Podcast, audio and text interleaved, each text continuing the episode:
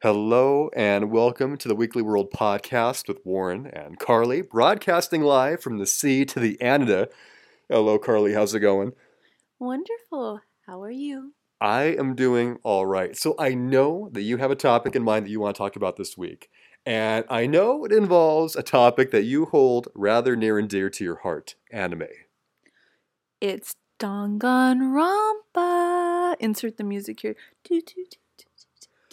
Okay, so I want to talk about this real quick because I am not a very big anime person. And before I met you, I didn't even really know what it was, to be honest. Like, I had no idea what these shows were. And then you introduced me to this video game called Danganronpa. Now, I have a feeling our listeners probably don't know what this is. And I think we should go ahead and try to break it down in layman's terms to kind of describe what it's about and what happens in the game. So, can you talk a little bit about what it's about? In short, it's basically the idea that these, like, the best of the best high school students, so they're all very, very talented. Um, they call them ultimates, and they were all going to this special school in Japan called Hope's Peak Academy that was like supposed to foster the world's future by training these super students to become world leaders and like the best of their craft and whatever. But then there were two students and who gathered up more students and they decided to basically destroy the world, I guess.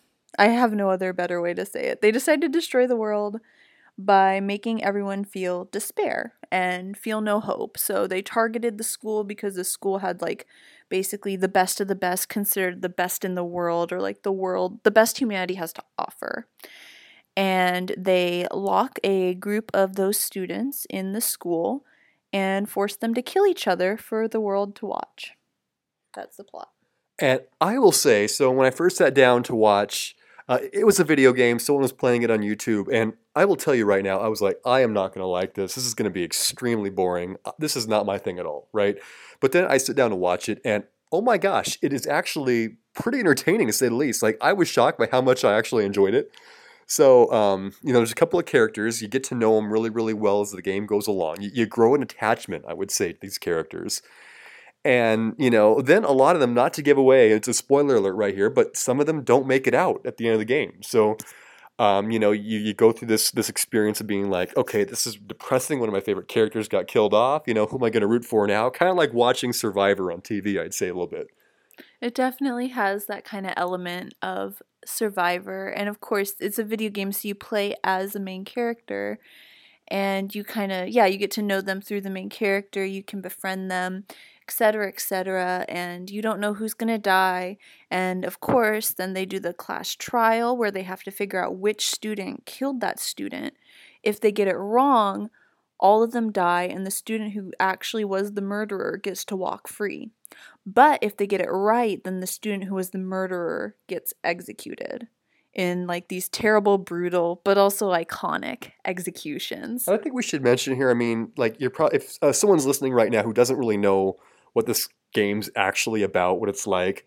Um, you know, I would say that the incentive really is they, they want to get out. They, they feel like their life is passing them by outside of the school. So they, they have an incentive to want to get out of the school. They, they want to get out really, really bad.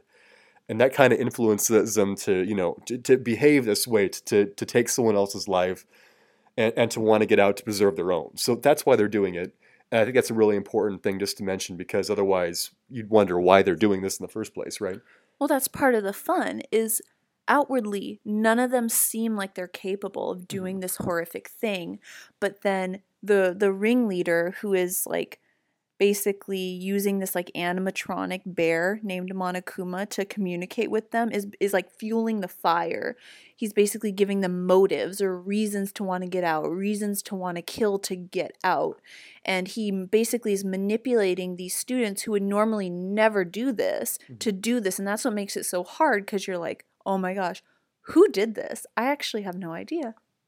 Yeah, and I know that anyone listening right now who doesn't really know Don Danganronpa, they're probably wondering why in the world is this entertaining? And you know, I had the same thought going into it. It was not going to be that great, but it is really, really good. You got to give it a chance if you haven't seen it, haven't played it. But um, the the purpose of what we're talking about today is really about the characters in the show and our take on who the better characters are the real MVPs, if you will, of who makes the show or the game what it is. So, Karly, do you have any take about you know who would fit that number five spot, for example? Let's count it backwards, five to number one. You know who your top five are of all time in the game, and mind you, there are a couple of games here, so we're, We're, trying to count backwards. we're only going to be discussing one and two. So Danganronpa original and Danganronpa 2 because those are the ones we are most familiar with and that we've basically watched and played all the way through. So the ones we have the best understanding of. So we're not going to do V3 and we're not going to do Ultra Despair Girls, which are two other spin-offs. We're just doing Danganronpa the original and Trigger Happy Havoc and then Danganronpa 2 Goodbye Despair. Okay, so getting back to the countdown. So number five, what do you think? if I had to choose, I would say my number five is Kyoko Kirigiri. And the reason is, is that she, she, at first she doesn't even tell you what her ultimate ability is, but without her in the first game, you wouldn't be getting anywhere. She becomes pivotal, pivotal to the plot. She becomes the main character's best ally and best friend, basically. And even though she's really cold at first, there's just so much going on with her character. Super complex, super compelling. She made it so much more interesting. And spoiler alert, if you don't already know, we're doing spoilers. So if you haven't seen it and you want to see it, not the best podcast for you. Um, No, keep listening. she she betrays you during one of the last trials to save herself because basically she's being set up by the ringleader and she knows it. And if you take the fall for her, oh my gosh, is it heartbreaking, but it was so interesting. Like when you are found guilty and you know you're not guilty. Oh, that moment. Yeah, that's good. Without her and oh, yeah, it's really good. Okay, yeah, you know, I, I can see that, and I, I don't have her in my number five spot, so I'm going to take a slightly different take on this one, but I am going to go with the second game here, the second um, movie show, if you will. The the what's the actual name of the number two? Goodbye despair. Goodbye Despair. Okay, from Goodbye Despair, Gundam Tanaka. This guy is awesome. You know, he's he's such a sleeper character because you don't expect to see anything coming from him really because he seems like he's just kind of this nothing person. I mean, he's kind of eccentric, but he doesn't seem like he's going to actually stand up and fight for anything. But in the game, he really does go out of his way to save everybody else by doing something he shouldn't do. He does kill somebody, even though it's really kind of a gray area because the person that he kills is already dead. So, you know, we could go down that rabbit hole for a long time, but in my opinion, he's one of the most pivotal characters of the, of the show, and, you know, his heart was in the right place.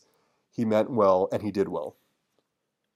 I could see that. I could see that. So number four. Let's talk about number four here, Karly. So what would you say for your number four character from the, the movies and shows? Ooh, that's a hard one. Number four. Hmm. Come back to me. Who's your number four? Number four for me is actually going to be Nagito because this guy, like, you know, he basically runs the entire game for you in the second game. And you know, later episodes of the show, I guess the good Goodbye Despair part of the show. But this dude is basically, you know, leading you through it, and you just hate the guy so much for a while too, because you think he's just messing with you. You think he's messing with your life, people's lives who are at stake. But in the end, you find out that he, he was 10 steps ahead. He was already like battling for everyone else to, to survive this thing.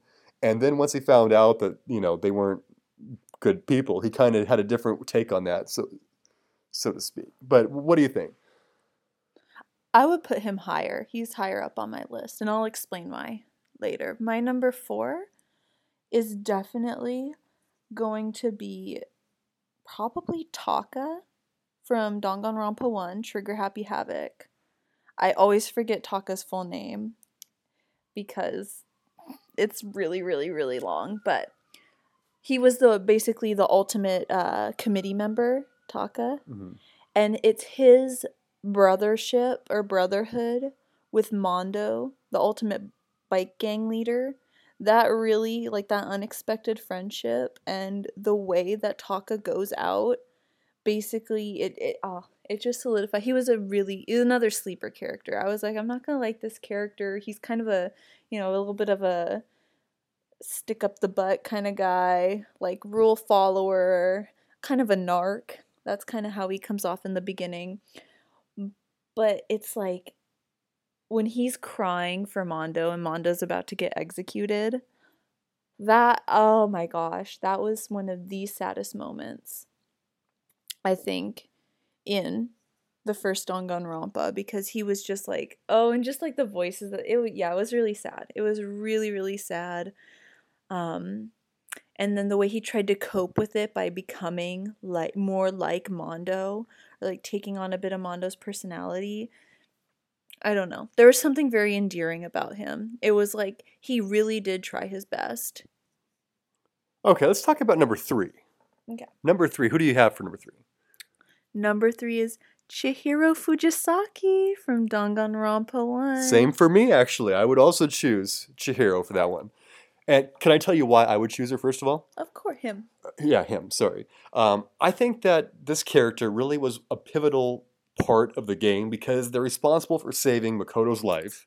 He would not be alive without um, Chihiro basically already being dead, but somehow also saving their life at the same time. So it's just this really, really weird um, kind of dynamic where this person basically had the entire weight of the game and the entire weight of the show on them, and they were able to save the entire crew basically from having this this utter you know disaster. Because without Makoto, I would argue they wouldn't have gotten out. Yeah, without Makoto. They needed Makoto. I think that was the part of the lesson too, was all these ultimate students, they just needed Makoto. But anyway, I digress. Um I would choose Chihiro because that second trial was so heartbreaking and powerful. And that's really when I fell in love with the the game. And Chihiro was the victim of the second the second murder and you find out that Chihiro is actually or was actually male and wanted to express as male but was expressing himself as female to avoid bullying because he was considered too too feminine and was severely bullied for it and so he decided well then I'm just going to be a girl and you could tell deep down in his soul it wasn't what he wanted. And so it's very it's a very complex and nuanced situation right? Like i don't know. Yeah i could almost see it being controversial but the way they handled it was very interesting and, and chihiro as a character lived far beyond his death because he created alter ego because he's the ultimate programmer and alter ego yeah alter ego saves makoto alter ego basically creates the whole scenario for the second game and without Alter Ego, they wouldn't have made it out because Alter Ego was like hacking into the files, Alter Ego, but also, yeah, it was just like Chihiro lived far beyond his actual time in the game as Alter Ego. And without Alter Ego, so many things would have changed. So, definitely a top three and just the sweetest little character. The whole I want to be stronger could get so cheesy, but what you hear, you're just crying. You're just like, oh, all he ever wanted to be was loved and accepted. That's a good character. Very, very powerful moment in the game, I'd say, if I do say so myself. And we're up to the top two now. So, do you want me to go first with top two, or do you want to go first with your top two, Karly? Why don't you go first? I think for number two, I got to go with Kyoko. And I know that you had her lower on the list than I did, but I thought that the first game really couldn't have happened without her because she was really responsible for uh, keeping the crew on track, you know, making these trials happen effectively. She did, you know, kind of make it difficult for Makoto there for a bit of time. Obviously, he was going to die because of her, but at the end of the day, she did come back to save him after the fact. And, you know, they worked together to basically get out. And I think that without her in the game, it just wouldn't have been the same game. So I have to say, in my opinion, she's easily a number two for me. I respect that. I respect that completely. And of course, you know, we can't rank every character. There's at least 16 to 17 characters per game. And We're that's talking about almost 50 characters here total, so. Yeah, so you know, we can't touch on them all. Each one was very interest an interesting character. Mhm. Every single one of them was an interesting character. You know, I think Sakura should be an honorable mention Mhm. because Sakura was just such a tragic character and her death was so tragic. And oh, just Asahina's reaction to it. Yeah. Anyway, you could just go on a whole tangent about that and how amazing that was. So there were a lot of really good characters. But I would have to say that my number two would have to be Nagito. And the reason is, is without him, the whole projection of the second game, the way it progressed, wouldn't have happened. And it's what give he is what gives the second game replayability. Because without him, you know, because he's like 10 or 20 steps ahead of everyone. He's already figured everything out and he does these wild things that you just don't expect. I mean, he keeps the game interesting, he keeps the game fresh, he acts as an antagonist, but he also acts as an ally during the trials because without him, some of those trials would not have been, you know, wouldn't have been able to complete. And then his death for the fifth trial was one of the like most compelling cases. It was so interesting. Met great powerful moment with Chiaki. Um, in the end, he did what he wanted to do, which was expose the traitor. And you realize the reason that he wanted to kill everyone is because they were actually remnants of despair. And also, he was just such a complicated character that brought so much to that that second game because you know I Hajime Hinata his moment at the end you know I am not Izuru Kamakura I am Hajime Hinata that was awesome but up until then I was pretty meh about Hajime the most interesting part of him was his relationships with Nagito and Chiaki. So without Nagito, I would argue the game would be a lot less interesting and have no replay value. That's fair. That's fair enough. So we're up to number one. And I mean, it's impossible to pick a number one in this game because there's so many interesting people, so many great characters, and we've left out so many great ones that, that could easily be in the top five. They've all had their great moments, right? But do you want me to go first with my number one character? Or do you want to go first with this one? I think I know who your number one character is, so tell me. I'd go with Makoto. And I, I know that people think that he was kind of a whiner at some point, but he really, really did base the entire game around him because he's the original character and he's the one who basically is responsible for helping everyone get out of there. I mean, yes, he had help from Kyoko, he had help from his friends, but you know, at the end of the day, he was responsible for restoring hope and without him, it just wouldn't have happened. So I have to say, pivotal character, and just an all-around, an entertaining person to play as. That I just I didn't get not I did not have the same vibe from the second game. You know, um, with Hajime, this is the main character, it just isn't the same. So Makoto, you're special in my book, and you're number one. if you existed, you're special. I could see that. I like Makoto too. I think something really powerful about Makoto is he does repeat he does repeat lines a lot, but I think it's because the game is supposed to be played over a long amount of time. It's a very long game. So if you had stopped playing for maybe a couple weeks and then come back to it, it would be nice to have those refreshers. But if you're playing it in quick succession, he does sound repetitive. Some of the things are very repetitive, and I think that's kind of the it's like the pro and con to the game cuz like if you you know had stopped playing for a couple weeks, they have it repeat so that you're like, oh yeah, that's what happened. Okay, because it's such a long game, so many things happen. Oh, this game's like days, days of playing it. Yeah, it's a, it's a long one, so it, it's nice to have the repetition to help with like remembering everything. But if you're doing it like in quick succession, yeah, he's a little he can be a little repetitive. But also, I don't know. There's something.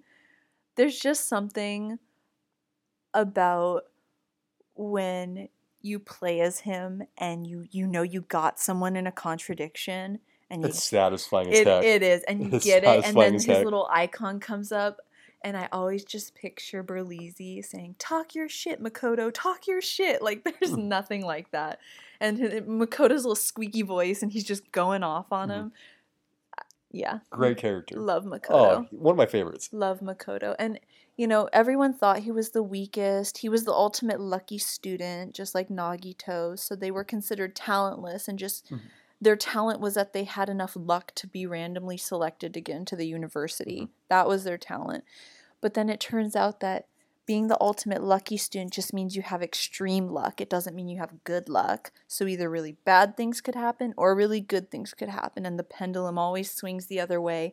And Makoto being like, I'm not going to be basically like defined by my talent. I mm-hmm. am more than the ultimate lucky student. I am, you know, he kind of has that moment in the last trial where all these ultimates who have been like hailed as you know the end all be all for this earth get saved by little regular makoto just because makoto's stubborn is essentially what what does it makoto's honest and stubborn and won't give up even in the face of despair Very inspiring, I do say so Yeah, myself. yeah. Very He- inspiring. he's yeah he and he has some iconic moments his his non-execution execution when he gets falsely blamed that one is just stress inducing because you're just watching your your little makoto just like mm, being dragged back to his doom and it's like is this really gonna happen is this yes good character What about your number one, Karly? my number one you're gonna think i'm absolutely mad but my number one is actually gundam tanaka He's he's not a number one. He's not a number one for me. he me. is a number one for me and i'll tell you why Okay. i'll tell you why Okay. so they're all starving right they're all gonna starve and die. Nekomaru has been turned into a robot for whatever He's already rea- dead. for whatever reason. Yeah warren's convinced he's already dead. Like his they somehow made him into a ro i don't know. He got blown up by monokuma long story short because of something dumb akane did. Um they're all starving to death. They're all gonna die. Gundam tanaka is like we can't just sit here and die we have to stand up and fight he's basically forced us to kill someone so he chooses Nekomaru. Why? Because Nekomaru was like the strongest one who could actually fight back. Mhm. And they have a battle of wills, and Gundam Tanaka wins. And he's such a goofy character. But in the end, he does end up saving all their lives because without him, they would have starved to death. He sacrificed himself to get them out of that situation. He knew he wasn't going to win. Even when he gets caught in the class trial, he's kind of just like, well, you caught me. And that moment where Sonia's like begging him to fight back and say something, say he didn't do it. Oh, and then when she's begging for his life and he says, Sonia, don't don't don't do that. Don't beg. That's that's such a strong moment. And his whole scene, his whole like execution scene, because he's the ultimate breeder, where he's saying goodbye to his hamsters. I don't know. And maybe I just have a soft spot for him because my beloved pet was a guinea pig named Dougie, and when I see those hamsters and the way he loves them, I just I get it. I understand it. You know, maybe that's why he's my favorite. Maybe I'm biased.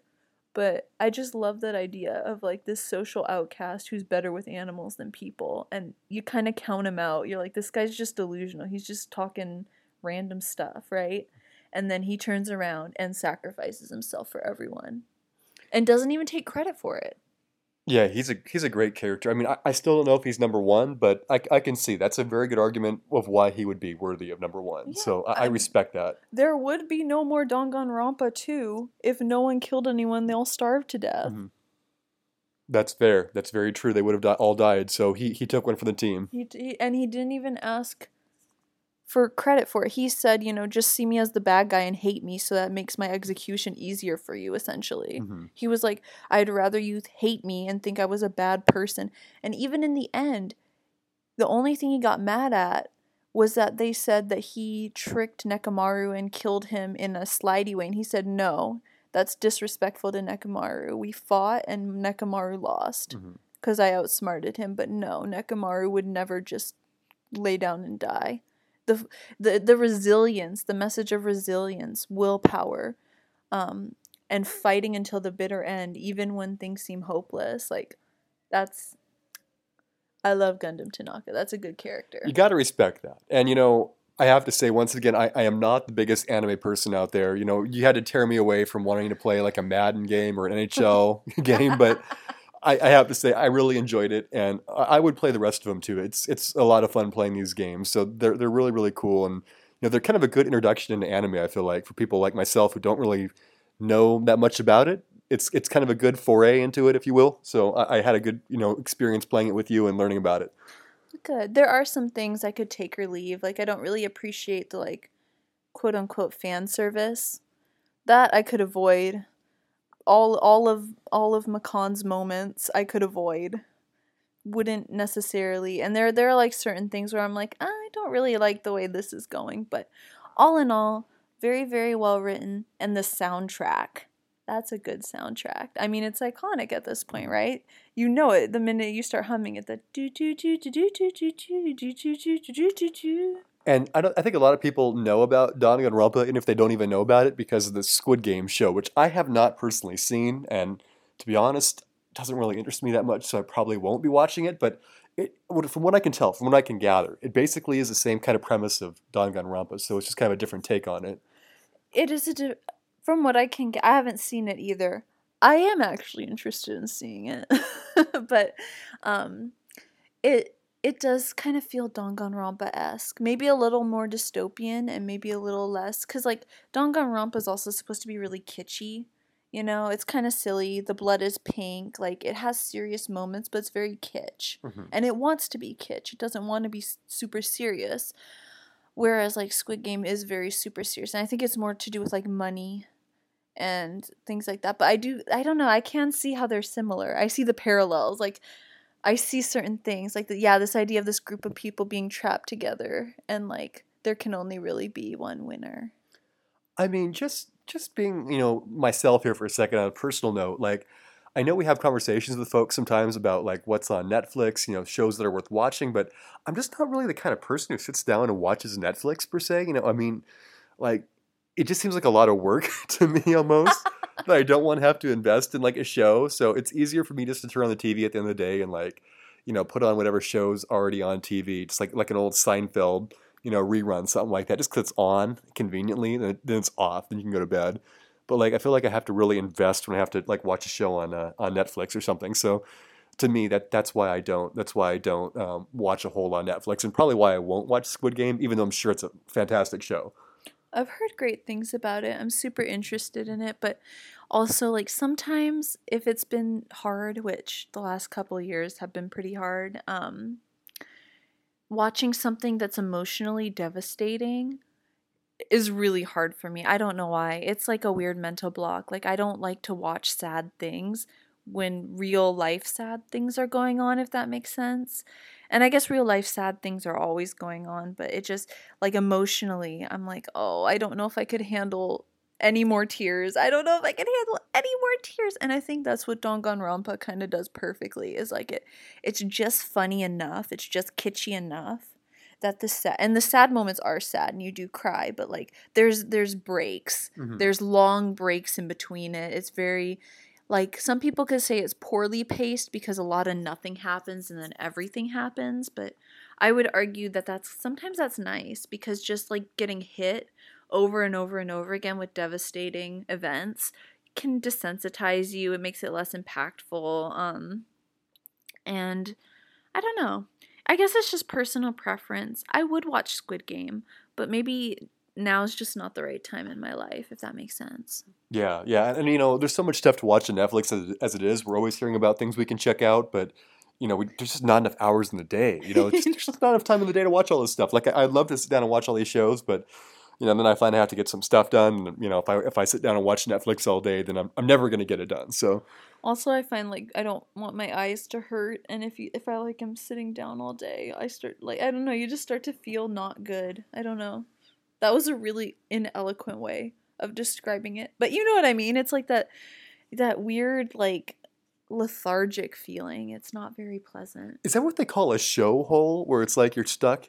And You have to keep watching stuff because you don't want to you don't want to stop. But Mm, not li- like a show holes when there's nothing to watch. okay, But yeah, it's like yeah, it's like that like like you know, you just kind of feel lethargic and you're like, mm, I don't know. I think people today could benefit from the days of VCR having to tape a show on network TV.